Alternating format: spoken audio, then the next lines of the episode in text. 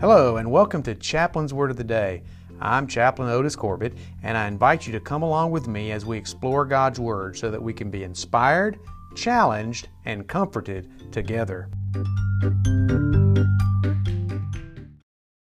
Hello, I'm Otis Corbett, and today I want to share with you a word about the master of the table as I comment on verses from Luke chapter twenty-two. Let's begin by reading Luke twenty-two, verses seven through thirteen.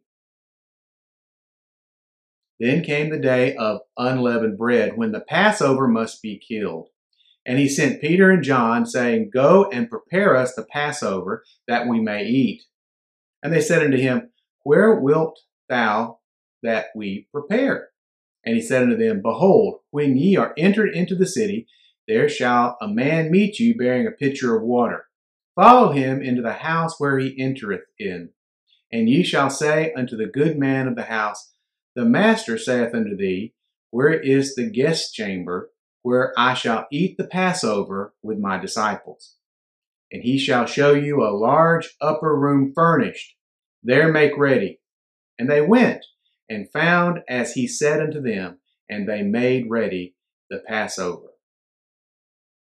I read a story once about a state trooper who was pulling off an expressway near Chicago. When he turned onto the street at the end of the ramp, he noticed someone at a fried chicken place getting into his car. The driver placed the bucket of the chicken on the top of his car, got in, and drove off with the bucket still on the top of the car. So, trying to be a good Samaritan, the trooper decides to pull him over and perform a community service by giving the driver his chicken. So he turned on his lights, he pulled over the driver, he walked up to the car, he pulled the bucket of chicken off the car and offered it to the driver. The driver looked at the trooper and said, No thanks, I just bought some. We all have our favorite meals. It might be Thanksgiving dinner, it might be a grilled steak, it might be fried chicken. As we think about Jesus and how he is the master of everything, today we will see he's the master of the table, and we'll see a meal that he anticipated greatly, a, a meal that showed he truly is the master of the table. As we uh, began reading in Luke twenty-two, beginning in verse seven, what we see is the master prepared the table. From the beginning of his ministry, Jesus was in control.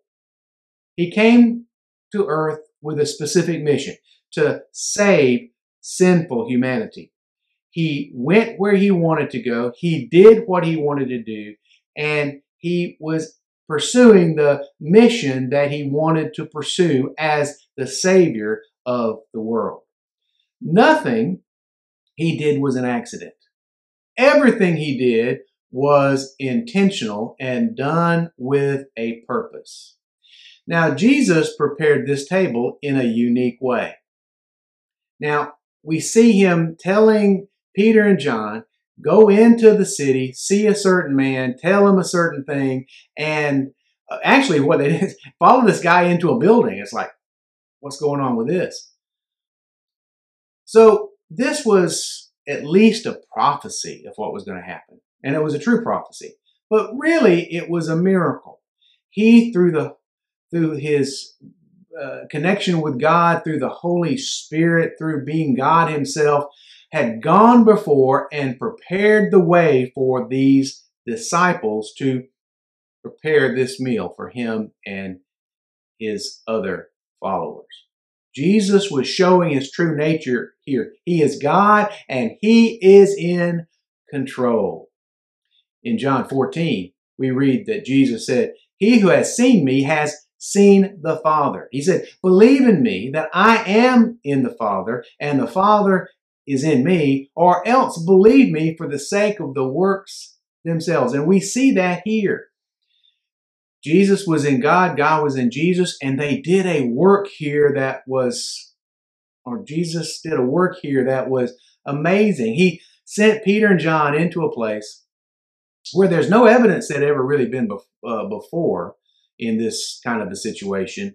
And they prepared the table, the place for this Passover. This was a work of Jesus that truly showed his divinity. And he used something as simple as a meal to show his mastery of everything. Now, let's read verses fourteen through eighteen. And when the hour was come, he sat down and the twelve apostles with him. And he said unto them, with desire I have desired to eat this Passover with you before I suffer. For I say unto you, I will not any more eat thereof until it be fulfilled in the kingdom of God. And he took the cup and he gave thanks and said, take this and divide it among yourselves. For I say unto you, I will not drink of the fruit of the vine until the kingdom of God shall come. We see here that not only did the master prepare the table, he also enjoyed the table. He enjoyed the fellowship around the table. He was breaking bread with his friends. It was an act of intimacy. It was an act of fellowship. Remember, uh, God walked with Adam and Eve in the garden in the cool of the day. God wants to have fellowship with us, and he wants us to have fellowship with him. And sharing this meal was an act of fellowship. It was an act of family as well, because he loved these men, and they loved him. When we uh, come into salvation through Jesus, we become a part of the family of God. We become part of the children of God. We are uh, heirs of God and joint heirs with Christ. Christ becomes not only our Savior, but he also becomes our brother in the family of God. But I think also what we see here is that Jesus was starting to anticipate the fact that his mission would soon be complete. He came to have this fellowship extended to all people. He came to seek and save that which was lost. Now, he knew he had to suffer and bleed and die before this was going to happen. And he was, I think, beginning to be glad that this was finally going to come about. It's like looking forward to a championship game for a football team, or, or looking forward to uh, maybe presenting something that you have trained for, like a, a choir presenting a Easter cantata or a Christmas cantata. Or, or in a way, soldiers actually looking forward to deploying to do the actual work that they had been trained to do.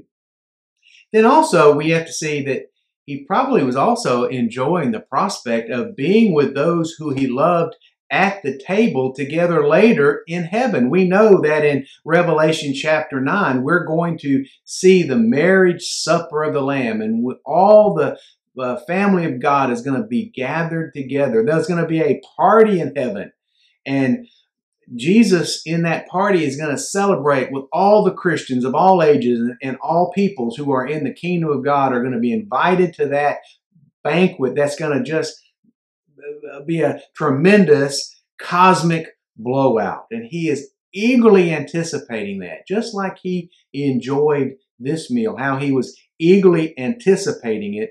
There's going to be a marriage supper of the Lamb later where we are all going to be invited who are part of the kingdom of God. The question is, will, will we be there? Will you be there? If you're in the family of God, you can be. Now, let's continue by reading verses seventeen through twenty-three. Again, we read that he took the cup and he gave thanks and he said, take this and divide it among yourselves. For I say unto you, I will not drink of the fruit of the vine until the kingdom of God shall come. And he took bread and gave thanks and brake it and gave unto them, saying, this is my body which is given for you. This do in remembrance of me. Likewise, also the cup after supper, saying, this cup is a new covenant in my blood, which is shed for you. But behold, the hand of him that betrayeth me is with me on the table. And truly the Son of Man goeth, as it was determined. But woe uh, unto that man by whom he is betrayed. And they began to inquire among themselves, which of it, which of them it was that should do this thing. The master prepared the table, and the master enjoyed the table. He also explained the table.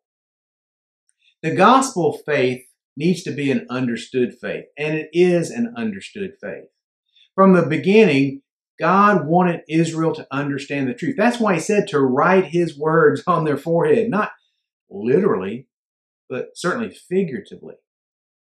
We should do nothing from routine or from ritual without understanding what it means. Psalm forty-seven seven says, "For God is the King of all the earth. Sing praises with understanding." First Corinthians fourteen fifteen says, "What is the conclusion then? I will pray with the Spirit, and I will also pray with understanding. I will sing with the Spirit, and I will also sing with understanding." We actually need to understand what we need to do to be saved. That's a prime reason, I believe, why God wants us to have believer's baptism rather than uh, infant baptism. Romans fourteen, ten fourteen says, "How shall they call on him in whom they've not believed? And how shall they believe in him of whom they've not heard? And how shall they hear without a preacher?" Fortunately, it's not too hard to understand since we all come to Jesus like little children. But again, Jesus here is showing his mass, uh, his mastery, his majesty, his control, his authority, his sovereignty. The Passover did not include these explanations. There were some traditional explanations that the Passover included, but Jesus was not going to be bound by those mere traditions. He was going to use this meal for his own purposes. And we need to remember what Jesus told his disciples, uh, that Jesus' body was broken for our sin, that Jesus' blood was shed for our sin, and that only his sacrifice is effective for saving us. Finally, let's read verses twenty-three through thirty-eight. "And they began to inquire among themselves uh, which of them it was that should do this thing or betray Jesus. And there was also a strife among them, which of them should be accounted the greatest. And he said unto them, The kings of the Gentiles exercise lordship over him, them, and they that exercise authority among them are called benefactors. But ye shall not be so. But he that is greatest among you, let him be as the younger, and he that is chief as he that doth serve. For whether is greater, he that sitteth at the meat, or he that serveth? Is not he that sitteth at the meat, but I am among you as he that serveth. Ye are they which have continued with me in my temptations. And I appoint unto you a kingdom, as my Father hath appointed unto me, that ye may eat and drink at my table in my kingdom, and sit on the thrones judging the twelve tribes of Israel. And the Lord said, Simon, Simon, behold, Satan hath desired to have you, that he may sift you as wheat. But I have prayed for thee that, that thy faith fail not, and when thou art converted, strengthen thy brethren. And he said unto him, Lord, I am ready to go with thee, both into prison and to death. And he said, I tell thee, Peter, the cock shall not crow this day before thou shalt thrice deny that thou knowest me. And he said unto them, When I sent you without a purse and scrip and shoes, lacked ye anything? And they said, Nothing. Then he said unto them, But now he that hath a purse, let him take it, and likewise his scrip, and he that hath no sword, let him sell his garment and buy one. For I say unto you that this that is written must be yet accomplished in me. And he was reckoned among the transgressors, for the things concerning me have an end. And he said, Lord, behold, here are two swords. And he said unto them, It is enough. Now what we see here is that the master ruled the table. There is no family without problems. And we see that here. So in families, we often see rivalries and pecking orders. And we saw that in verses twenty-three and twenty-four.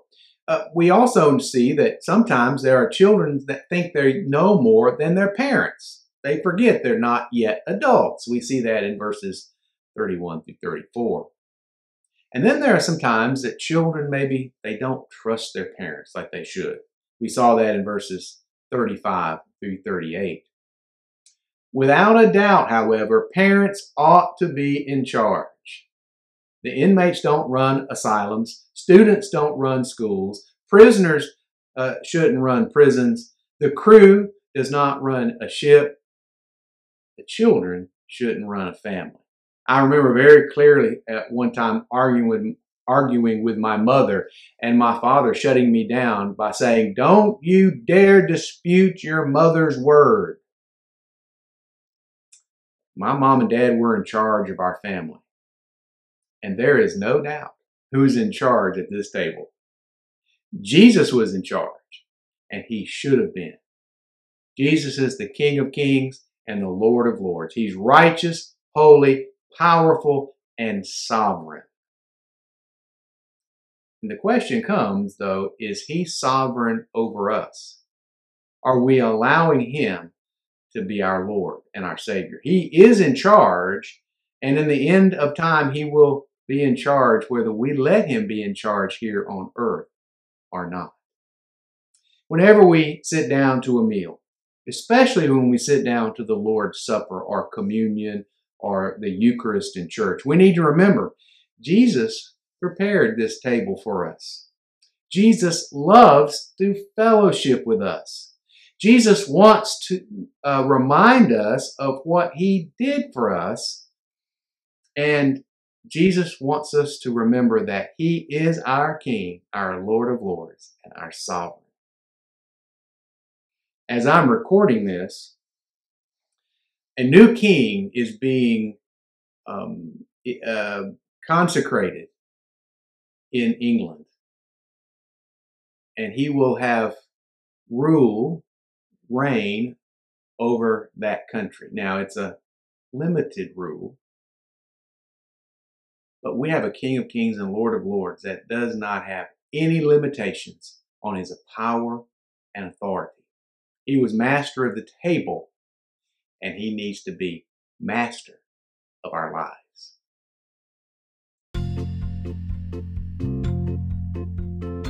Thanks for listening. I'll be back soon with another portion of God's Word that we can consider together. Every blessing. I'm Chaplain Otis Corbett.